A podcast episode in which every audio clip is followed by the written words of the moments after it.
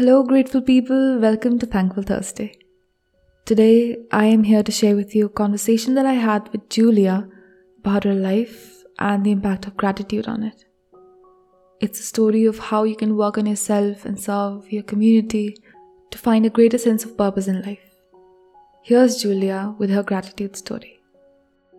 I mean, I've always had a, a sunny nature. Uh, God granted me with a sunny nature.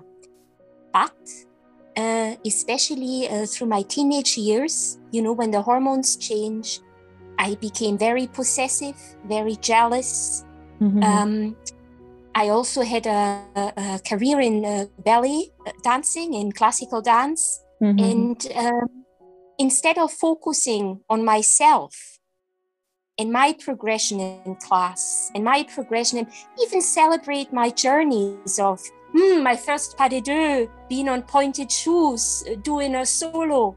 No, I always had to look at other girls. Oh, her hair is thicker, uh, she is slimmer, and uh, my body shape is not conducive to being a classical ballet dancer. So uh, I did look a little bit odd in class. Uh, I was not as tall, uh, a little bit wider everywhere, hips and everything else. Uh, so that was an issue. And it kind of dampened that sunny side that I lived with previously. Um, and yeah, it, it kind of got me in the dumps, you know, because I constantly compared myself. I, oh, I didn't get this, I didn't get this man. Uh, to the extent, even in school, I didn't try anymore. If it wasn't an A, great. I I remember times at grammar school, I would sit in class during an exam and I would just but write my name because I knew I could not be perfect. There was this drive um, for perfection um, and it destroyed me. Okay. So you say that you compared yourself uh, mostly physically or by your abilities uh, to a lot of people. So mm-hmm how did this how did this impact your relationship with yourself? How were you with your body? Because you compared a lot.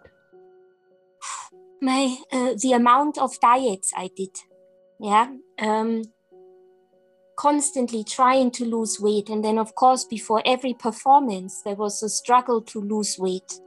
Um, i remember i used to love skiing but before each performance um, I couldn't go skiing because if I was out, the performance wouldn't go ahead. So my life was very limited. Um, and then, of course, um, there came issues, you know, with acne and my skin, uh, so much that I didn't want to go to school. I didn't want to go out. Um, I really locked myself in. And my parents, who see, this is the hardest thing when you internalize negativity the people around you, regardless of how much they love you. And uh, they see all these beautiful things in you, or they see a budding flower. They know you've not yet realized your full potential, but they can see, ah, there's a person who's about to, you know, do great things in, in whatever small way that may be. And uh, for them, it was really, really hard. And the, the thing that now hurts me the most is that I, at that time, with my behavior, hurt other people inadvertently. I didn't do it on purpose, but I, I was nasty to many people. And this anger inside, you know, this never being good enough, never uh, constantly looking elsewhere, um, it, it, it was horrendous. These are really these are signs of being you know being too critical expecting yourself to do 100% every single moment of your life. And it's really hard and i do relate. I have been you know when I, I was even younger i have had a body disorder so i also lost a lot of weight just skipped meals. I don't know for what reason but yeah i totally understand that. So how how did you cope with this? With the how long has it been now how has it been going? Well, the truth is that you have to hit rock bottom. And mm-hmm. sadly for me, I had to hit it multiple times. Whether that was through relationship losses, job losses, uh, bereavements, you name it. Um, I, yeah, I, I had to learn the hard way. I mm. guess. And um, would you like to talk about, you know, what you learned after this? Mm-hmm. Mm. Certainly, certainly. Uh, with gratitude, I talk about it. I cannot tell you what the epiphany was, yeah, or the eureka moment. Uh, it was lots of things. It was books, it was people, it was patience, it was perhaps getting fed up of constantly, you know, being in the dumps. Um, positive affirmation, of course, from others. Um, but yeah, I started to, I guess for me, the good thing was I never lost hope. That was one thing that, regardless of wherever I found myself, I never lost hope. And then what added, what was added to that hope was some form of meaning to life.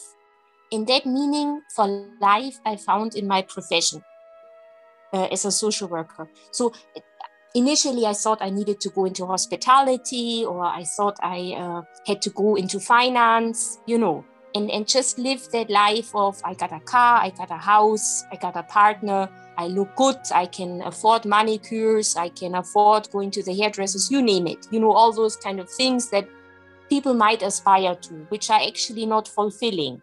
Um, so when I then changed careers and I realized I'm good at it, the grades kept coming in, the the validation the, the praise, all those things that I yearned for for so many years, decades actually, if I'm honest, that was then given to me. And uh, people reacted more positively to me. Previously, you know, people would avoid me. I mean, who wants to be around someone who's constantly negative and and in a way, um, yeah, has a bad aura, you know? And then uh, I shifted slightly because of this uh, change in career and I thrived. It was almost like there was sunshine, there was rain, you know, there was all these things to make me blossom. Um, and that was a lovely feeling. And I'm not saying that there's no problems now, yeah, and uh, that I don't compare. But now, when I compare, I try and look at it more. What does he or she have that I would wish to aspire to? In what way uh, could I perhaps integrate what they have or, or what they uh, do? And then, of course, uh, accepting that, um, you know, I'm not good with music. There's lots of things I can't do. Uh, and making peace with that. So, in a sense, I think I died to my ego. Wow. Uh, so you have moved from whenever I look at comparison and just how we behave with ourselves, so comparison is useless mostly. It's it's going to hurt you. It's not going to make you grow, and you have come to the positive side of it where you in, gain inspiration and learn. And I also saw that you accept what you can't do. So I remember this quote which said that I can do a lot, but I don't have to do it all, which is this acceptance that even if I can't do a lot of things, it's fine I don't have to do all of it. Um, so this is really interesting that you moved careers. How did this happen? How did you move to social work? Again, it was a closure. My mother passed away, and I couldn't cope with the with the grief. I wasn't strong enough to to cope with it. I was very young. I was in my early twenties, and um, yeah, I moved country. I moved from Germany to Scotland and I um, was desperate. I needed a job and I couldn't find a job in hospitality or finance. And I remember staying with a Glaswegian lady from Glasgow and uh, she said, Ah, uh, maybe you could work in my friend's nursing home. so there is a little bit of luck. You need a little luck in life in order to find your path. Mm-hmm. And when when luck knocks at your door, don't push it away. Take it with both hands. Uh, and that's how it started. I then learned from the elderly about what is life all about. You know, I'm frail. I'm at the end of my life, and still I enjoy it. And I've been where you've been don't give up and you know accept you don't need all those things you know mm-hmm. and that's how it started i then basically had a couple of beautiful years you know going to people's homes looking after them uh, sharing their last moments with them. Um, and that was so moving you know and and all the different life stories you know and this kind of don't let setback um, stop you from walking forward. Um, yes and then i i had an opportunity to to do some training within my job and because i was so good at it and i liked it uh, you know the psychology part and sociology and whatnot it then went from college to university to um, and now i'm a civil servant yeah and there's still many many things in my life that uh, are not perfect in quotations um, I am not married. I'm 42. I have no children. Um, and yes, sometimes it's hard for me to to see uh, grandmothers and daughters, um, and uh, the baby child. And and I know I don't have this, and it's unlikely I will. So I also realize life is about you constantly experience a little death. Um, when my mother died, I remember one of her greatest wishes had been to be a grandmother. But my brothers and I, we could not fulfill this desire. Um, so I think that's maybe what it is this acceptance of that, you know, what God deals you, you just have to accept it um, and make the most of it and actually enjoy what you got because there's so much to be grateful for um, I'm healthy. You know, we, we're having a talk right now. Um, so, yeah.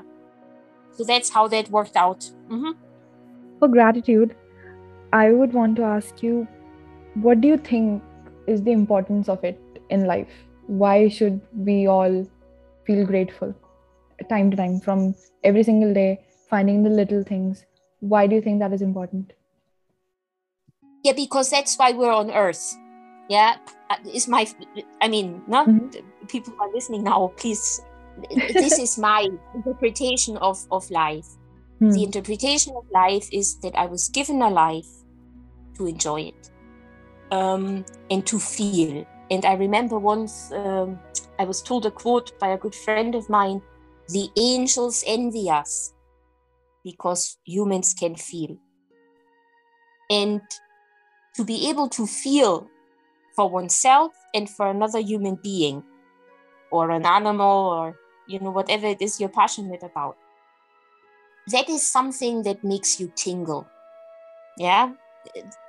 There are these moments in life when good things happen or you learn something and i don't know if it's uh, happy hormones that are released or whatever else it is but uh, it, it allows you to keep going. So basically, gratitude to me is the fuel that I put in my mind or in my body, in my heart to keep going. And as a social worker, of course, I see people in crisis, and that's what they've lost. They've lost that hope, that gratitude, that that fuel that um, allows them to keep going. And then you basically help them to refill their tanks to get going again. Yeah. So for me, gratitude keeps life moving, keeps society moving, uh, allows me to be peaceful, allows me to look out for other people. Um, and everybody has to find their own way. I mean, uh, for some people, it is writing in a journal, for somebody else, it's playing music. Everybody has their own way of, but it's about finding that meaning and enjoying what you do enjoy who you are, you know, and uh, it's a gift. Life is a gift, and I wouldn't wish to throw it away. And that's it. I really enjoyed listening to the story, and I want to hear yours too. If you'd like to share your story with us, send an email at stories at gratefulness.me and we'll get on a call with you. Also, follow and share this podcast to spread the joy of gratitude. I wish you beautiful days, and I'll see you on Mindful Monday.